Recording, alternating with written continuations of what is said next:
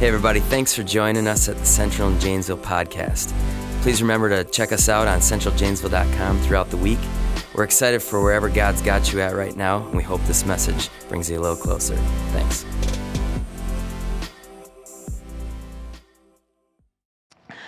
Uh, so, I wonder how many of you guys have had people come into your home to try to sell things to you. It, yeah, it's a dumb idea, right? Uh, so there's there's this one guy who wanted to come in. This is like Crystal and me. We'd been married about three years, and he wanted to come into our home and and try to sell us pots and pans.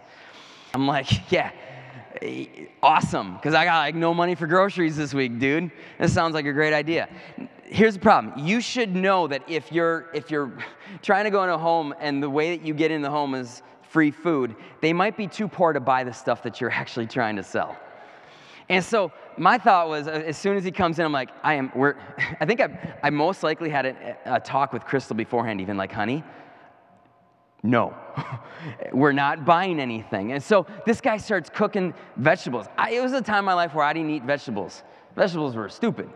And this guy, he's making vegetables in this pan, and all of, he takes it out, and I eat it, and I don't know what kind of voodoo this guy did to these vegetables, but they were delightful. I never have said delightful about vegetables in my entire life. And I'm like, Crystal, this is amazing. We might need to buy this. And so, you know, I'm, I'm like, uh, maybe we need. He says, hey, this is an investment in a, for a lifetime. So I'm like, how much? You are never going to have to buy pots and pans ever again. There's a lifetime guarantee. How much, dude? It's like a $1,000. For pots and pans? No, for the one that I cooked that those veggies in. I'm like, you crazy. Okay, I'm not exactly sure exactly how much it was, but at least in my brain, I know that it was, it was probably like th- only 350 bucks for one pan, only. I'm telling you, there was just no way I could do it. Chris and me, though, we were thinking like, okay, maybe, maybe we can do this. That food was really, really good. I need to eat vegetables, honey. But we just couldn't, we couldn't pull the trigger. So we said no to the guy. Uh, I'm telling you though, he put on a demonstration in our kitchen that has not happened since then, I don't think, with vegetables. And today we're going to talk about the demonstration that Jesus puts on for us. The things that he demonstrates that makes it almost impossible for somebody, once they really see what that demonstrates, it's hard to say no to Jesus strong things that make us strong. And one of the things that we do believe is we believe that there's something about baptism. Um, you know, David talks all the time about a, a healthy church has so many people getting baptized for how many people are in the church every single year. And I think that there's some real validity to that. People get into that place where they understand the demonstration of Jesus that he's given for them that would cause us to want to demonstrate through the act of water baptism. And now I'm going to be honest with you. Uh, the passage that we're, we're going to look at today, man, it is a tough one. Uh, we were going through our teaching team uh, meeting on this one, and I, I just wrote out in notes this is the hardest passage anybody's ever tried to preach on before. And so there's a lot of theological stuff. I'm hopefully some of this um, we bring shed some light to. I'll also be honest, some of this you might you might have more questions when you leave. That's okay. It's okay to go, go home with more questions sometimes because the Bible is an incredible book for us, and we're going to be constantly learning from it. And so I want to take a look at this. Um, and we're going to see a lot of stuff that Jesus demonstrates through this passage. Okay, so looking at 1 Peter 3 18 through 22. It says, For Christ also suffered once for sins, the righteous for the unrighteous, to bring you to God. He was put to death in the body, but made alive in the spirit after having made alive, he went and made a proclamation to the imprisoned spirits, to those who were disobedient long ago when God waited patiently in the days of Noah while the ark was being built. In it, only a few people, eight in all, were saved through water. And this water symbolizes baptism that now saves you also. Not the removal of dirt from the body, but the pledge of it is that God's toward God. It saves you by the resurrection of Jesus Christ, who has gone into heaven and is at God's right hand with angels, authorities, and powers in submission to him. So, what I want to do is, I want to take a look. I think this passage pulls out four demonstrations of Jesus. Um, things that are so huge that it, it, it kind of it puts it in this place of like, I don't know how I can't follow Jesus. And so, um, baptism is one of these, this demonstration that we can, that we can follow through in with, with Jesus and seeing what he's done for us. And so, what does Jesus demonstrate uh, that makes him going all in for? The first thing we see is this Jesus demonstrates sacrificial love, uh, unrighteous, to bring you to God. If you've been going to church for a while, uh, if you've been a Christian for a while, there is nothing foreign to you about this idea of Jesus having sacrificial love for us. Like that one just makes sense. Yeah, Jesus, I know Jesus has sacrificial love. That, that's why I chose to follow Jesus in the first place. Um, but I don't know if this is quite as clear cut of an idea in this passage to people not in the church as it is to us in the church. You know, I look at this verse and I say, Thank you, Jesus, for dying in my place. And I get all excited about that. And somebody else who's not a part of the church, they look at this passage and they go, Why would anybody have to die for me? Like, why can't God be a God of love that's just loving enough to just forgive without blood being shed? You think about that, like, what if blood had to be shed every time forgiveness was made? That'd be kind of a crazy world to live in. Somebody comes to you and is like, hey, I'm sorry for, for what I did to you the other day. And you're like, it's okay, I forgive you. I got a knife. Here, give me your arm. like, that's, that's crazy. And so, what in the world is going on? Why, why Jesus has to shed blood? And, a lot of us, we would go to Hebrews 9 22. Hebrews 9:22 for those of us in the church, it makes sense. Without the shedding of blood there is no forgiveness. But again, I think to people outside the church this can sound kind of crazy. Why in the world would blood have to be shed in order for there to be forgiveness? And, and I think there may be a chance that we're a little bit misunderstanding something in this verse. Uh, the word here that's translated as forgiveness is a Greek word called aphesis. And that Greek word actually has, it has another understanding, uh, the term release. To be released from bondage or to be released from imprisonment. And I'm not so sure this passage actually in Hebrews 9:22 when it talks about the shedding of blood is required for forgiveness, I'm not so sure that it's not saying that the shedding of blood is required for the release of imprisonment, the release of bondage. Now, what is the difference there? See, in the Old Testament, uh, there was this old covenant. People in this old covenant that was made with God, this old promise, this old will that, that God made with people was animals had to be shed. Their blood had to, to, to be shed. They had to be killed in order for the set about a new covenant. And the new covenant, a lot of us, we think that, man, there's so much wrath that God has on our sin that that's why Jesus had to die as a to, to get rid of all of all the, the consequences of sin and it was God's wrath being placed on Jesus I think that there's some validity to that. But I think maybe even more so what it is is Jesus' death was the start of this new covenant. It was putting to death this old covenant that now is, is obsolete. We don't have to go and kill animals in order to be forgiven. We don't have to shed blood in order to be forgiven because Jesus died and now this new covenant has been has taken hold in us. Uh, Jesus died less to appease God's wrath and more to give us his inheritance of righteousness. As an, as an inheritance, there has to be a death that comes along with that. And so Jesus died, and in his righteousness, he had lived a perfect life. He had lived righteously. And so then when he died, he was able to give us this inheritance of righteousness that we couldn't have on our own. See, I don't, I don't think that the death of Jesus was just because God had so much wrath. It was because God had so much love for us that He wanted to give us righteousness as an inheritance. There's something that can't be mistaken, though. Sin, whether it's against man or whether it's against God, sin, sin brings pain into the world. Your sin brings pain into the world, my sin brings pain into the world. And someone had to absorb that pain in order for forgiveness to take place. Follow me for just a second on that one, okay? If, if you had a friend and that friend said something really untrue about you to people around you, you're gonna want to get back at that person probably. Maybe they didn't say anything untrue. Maybe they said things that were totally true, but they were told by you to them in confidence. There is a thing in us that when we have pain like that, we want to give that pain back out because we don't like to absorb the pain. Um, and whether you are a kind person or a mean person, it's the same for all of us. The mean people like me, when people are do things to us that we don't like, we want to yell at them back. The nice people, like some of you, you decide, well, I'm just going to shut them out and give them pain that way. But you're not being mean. It doesn't look like you're being mean. But for forgiveness to take place, someone has to absorb pain rather than inflict it back on somebody else. Forgiveness means absorbing pain. And that's what we see in the life of Jesus. Jesus dying on the cross is a physical and visual representation of God, God absorbing the pain of our sin. That's why it had to be as violent as it was. There is so much devastation in our sin that, that that visual representation of God absorbing it through Jesus, it's taking place on the cross, and it's violent. Again, it says here in, in this verse Christ also suffered once for sins, the righteous for the unrighteous, to bring you to God.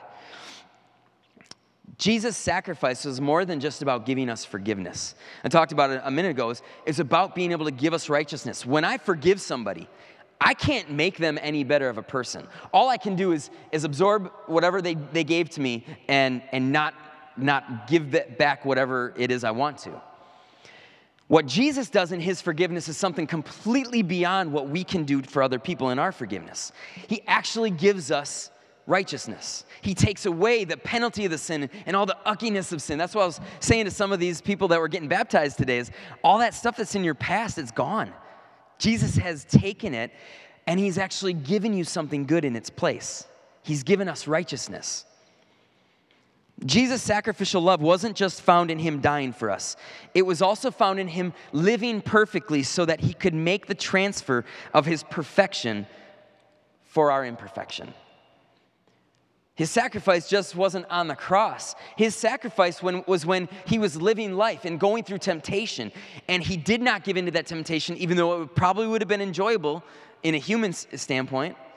He didn't give into it. That was part of his sacrifice so that he could do more than just forgive us, he could give us righteousness. That's sacrificial love. Again, I think some people they think, man, how awful it is that God would require such a violent death for things that we've done wrong. But here's the thing that we sometimes don't think about that. When people get upset that, that death took place like this in order for us to be forgiven, I look at it and I go, yeah, there's a consequence for sin, but God gave me a way out. I don't have to take on that consequence. I don't have to now die in my sin. God, while he maybe while he maybe wants there to be perfection, he didn't expect it out of me. He went and he lived it himself through Jesus. There is something so powerful in that that he would give us that kind of sacrificial love that he would want perfection but then know that we can't live it and he would live it himself. That is super powerful. That is an awesome kind of love that we see in the sacrificial love of Jesus. I cannot do the sacrificial love of Jesus justice. I hope even just a little bit of what I said made sense and that it, it, brings into light just how good that love is. But I want to get to the second thing that Jesus demonstrates in this passage. Uh, that was the longest of the four points, just so you know, so you can breathe well, okay? Second thing is this Jesus demonstrates his unprecedented power says in verse 18, the second part of it, it says, Jesus was put to death in the body, but made alive in the spirit. I don't want to pretend that I understand everything that Peter is saying in this passage because it's hard to understand. When he's saying this, is he saying, well, Jesus, Jesus didn't have the spirit while he was living in this life? The spirit wasn't made alive in him. Ah, there's, you look at the life of Jesus. I mean, he's raising people from the dead, he's healing people all the time, he's preaching, and people are drawn near to the kingdom of God. The Holy Spirit was evident on Jesus' life. But there's something about the death of Jesus that enabled a deeper power of the Holy Spirit to begin moving. There's something about Jesus' death that did. you listen to what Jesus tells his friend. Oh, Jesus, we don't want you to die. They're good friends. They don't want their, their buddy to die. And then Jesus says this Very truly, I tell you, it's for your good that I'm, going, that I'm going away. Unless I go away, the advocate, the Holy Spirit, will not come to you. But if I go, I will send him to you. Jesus ignited the Holy Spirit. In his death, he ignited the Holy Spirit in a way that was not happening before Jesus died. Jesus could now be present with his disciples without actually even being there in bodily form. Jesus, through his Spirit, is able to be with every single one of us, no matter where you and I are at. He can be with the Packers right now over in Europe and us here at the same time. There's a long distance. Here's the truth about the power of Jesus you won't understand it until you experience it. When you experience the power of Jesus, it is like nothing else you've ever experienced. But here's the other thing while we can experience the power of Jesus here in this life, we are never going to experience the power of Jesus like we will on the day that we see Jesus face to face. And so while, while I'm living for Jesus and, and, and see, going after uh, this unprecedented power that he has, I also know that I'm not going to experience it fully until the day I die and I get to see him. Jesus demonstrates imp- an, an immense amount of power for our lives. And his death brings an even greater power than had he not died. And I think his unprecedented power actually leads us to another great demonstration that we see in this passage. Jesus demonstrates a stunning victory. If this if nothing else gets you excited, this part should probably get you excited, okay? It says in 1 Peter 3 19 and 20, after being obedient long ago, when God waited patiently in the days of Noah while the ark was being built. All right, everybody, we just hit the part of the passage that is really, really weird and hard to explain, so I'm done. Like, this is, you read this and like I, actually put in my notes for our teaching team meeting. I'm like what? Like what is he what is peter trying to say in this? First off if the stuff in the bible that the bible writers write doesn't sound weird to you you probably haven't read enough of the bible like we have bought a ticket into weirdness by buying into the ticket of Jesus. It's just part of the game. We believe in a God who was here before absolutely everything, who created the world out of nothing, who brought Jesus into the world, God and man, lived a perfect life, died, and rose again. Like, there, there's already weird going on. So if you haven't co- totally bought into it, now's probably a good time. But here's, here's other weird. Weird is just thinking that this world isn't created by a higher power, that we were all just formed miraculously out of nothing at all. To me, that's what's weird. Weird is thinking that me, as a tiny little human being, that I can absolutely understand all the inner workings of the spiritual world. I can't understand all of it. None of us can. And so, yeah, this verse sounds a little bit weird. And you know what? It's okay to get to passages in the Bible and be like, this, I don't know. I'm sure there's an explanation, but I don't get it right now. We're told that Jesus was made alive in the Spirit when he died. And then it says that he went and made proclamation to the imprisoned spirits. What in the world does that mean? I think the best explanation for this verse is that it seems to be saying that Jesus entered some spiritual realm where he made proclamation of his victory to what is most likely fallen angels. I now again, like you might be sitting here and being like, Kellen, I just I don't, I don't know if I can buy into that. That sounds like weird stuff. There was spiritual warfare, spiritual stuff going on in the life of Jesus from the time he was born, even before he was born. He was born, the Bible says, to a virgin named Mary. That's, that's something spiritual going on there. And the moment that he was born, this guy named King Herod, Satan gets into his brain and says, You got to get rid of all the babies in this area because one of them is, gonna, is supposedly the king that's going to that's gonna take you out. And so he had babies throughout the land where Jesus was born murdered. And so Jesus had to be taken away to Egypt. There was spiritual stuff going on throughout the life of Jesus, stuff that nobody else really saw what was going on. Jesus goes to the Garden of Gethsemane and he's praying before he was going to be uh, taken away. And, and one of his friends cast him aside and said, Yeah, take him. And while he was in that garden, he said to his friends, Would you pray with me? Because, and they fell asleep.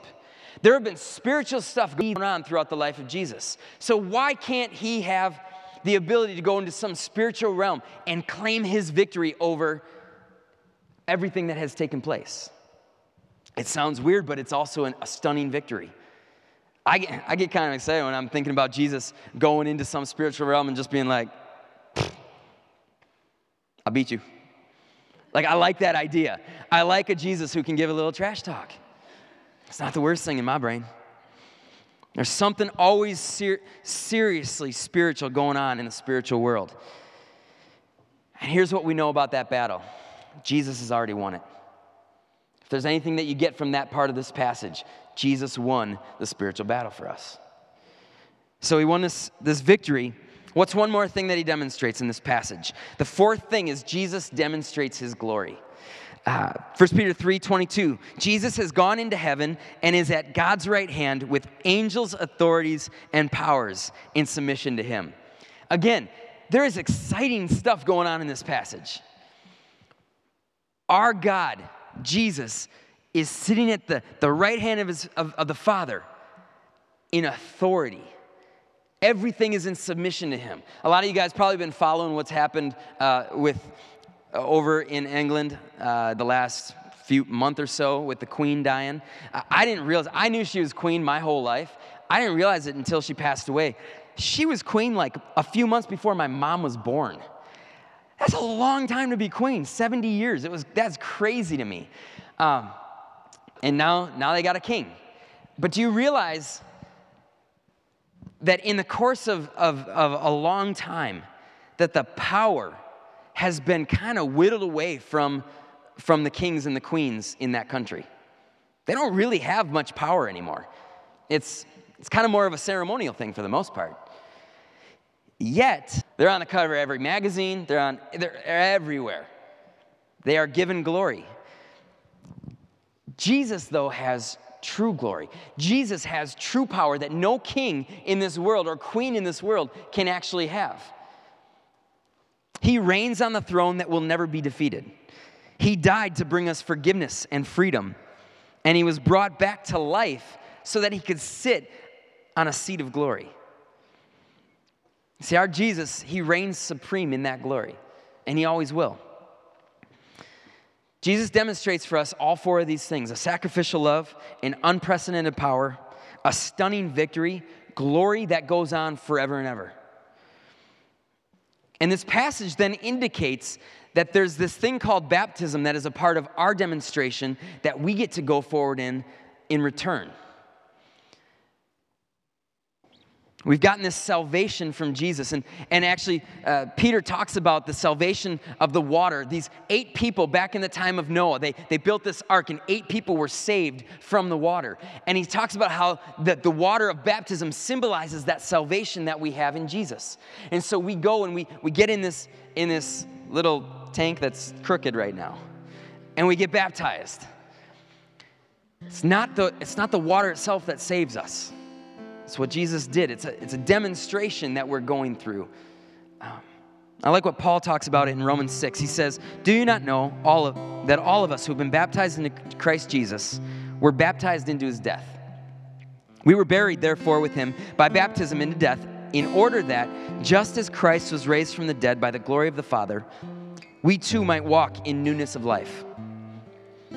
For if we've been united with him in, in a death like his, we shall certainly be united with him in a resurrection like his.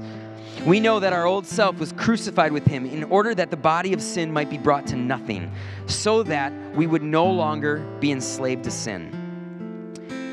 Baptism is not the thing that saves us. The life of Jesus, his death, his resurrection, our faith in him doing that for us, that is what saves us. All his demonstrations of, of power and, and of goodness are so great that there's something that's part of the thing about getting baptized dunking your whole body in water. It is all in. In the demonstration of water baptism you're not just immersed in water. You are immersing your life in jesus. I love what our pastor, our lead pastor, David, he, what he says about baptism. He says, Baptism is not an essential experience, but it is an expected experience. To immerse our life completely in Jesus. Maybe you were baptized a long time ago. And maybe that that immersing your life into Jesus has felt like it's kind of waned a little bit. I'm telling you, you might maybe don't have to get baptized over again, but you can re-immerse your life into Jesus. It just takes coming to Him. It just takes a simple prayer. God, I, I know I know I've been far. I, I know that I, I haven't had connection with you. But I want my life to be immersed in you. I want my life to be completely all in with you. Some of you in here, you, you've been baptized and your life does feel immersed in the life of Jesus. That is something to be thankful for. God gives us the ability to be able to be close to Him. And so, just like Jesus demonstrates His glory, take time today, take time a beautiful week to give glory back to God because you are in that place where you're immersed in the life of Jesus. That's a beautiful thing.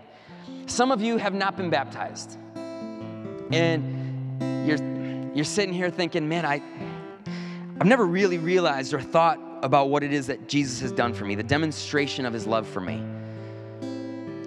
And it maybe scares me to get up in front of people to, and, and to demonstrate my love for him through baptism. But if Jesus did it, and if he called believers to do it, to go out into the world and, and, and to be baptized in the name of the Father, Son, and the Holy Spirit, then that's what I want. Because I want to be immersed as much as I can into the life of Jesus. Truth is, anybody as soon as the service is over, um, there's something powerful about being all in for Jesus. We will baptize you. But I also want you just to think about walking out of here thinking about God's demonstration of love for you this week. All the things that we've talked about, there's such a demonstration of His love. He's worth winning over our lives. My question is how are you immersing your life in the life of Jesus? What's one thing that you can do this week to immerse yourself a little bit more in the life of Jesus? Maybe it's baptism. Maybe it's taking more cons- concerned time praying. Maybe it's asking God for, for a change to happen in the life of a, of a friend. But how are you immersing your life in the life of Jesus this week? I want to I want to pray with you, and I want to pray and ask God that He will get us to that place of an immersed life. Thanks again for joining us on the Central and Janesville podcast. Remember to check us out at centraljanesville.com. Have a great week.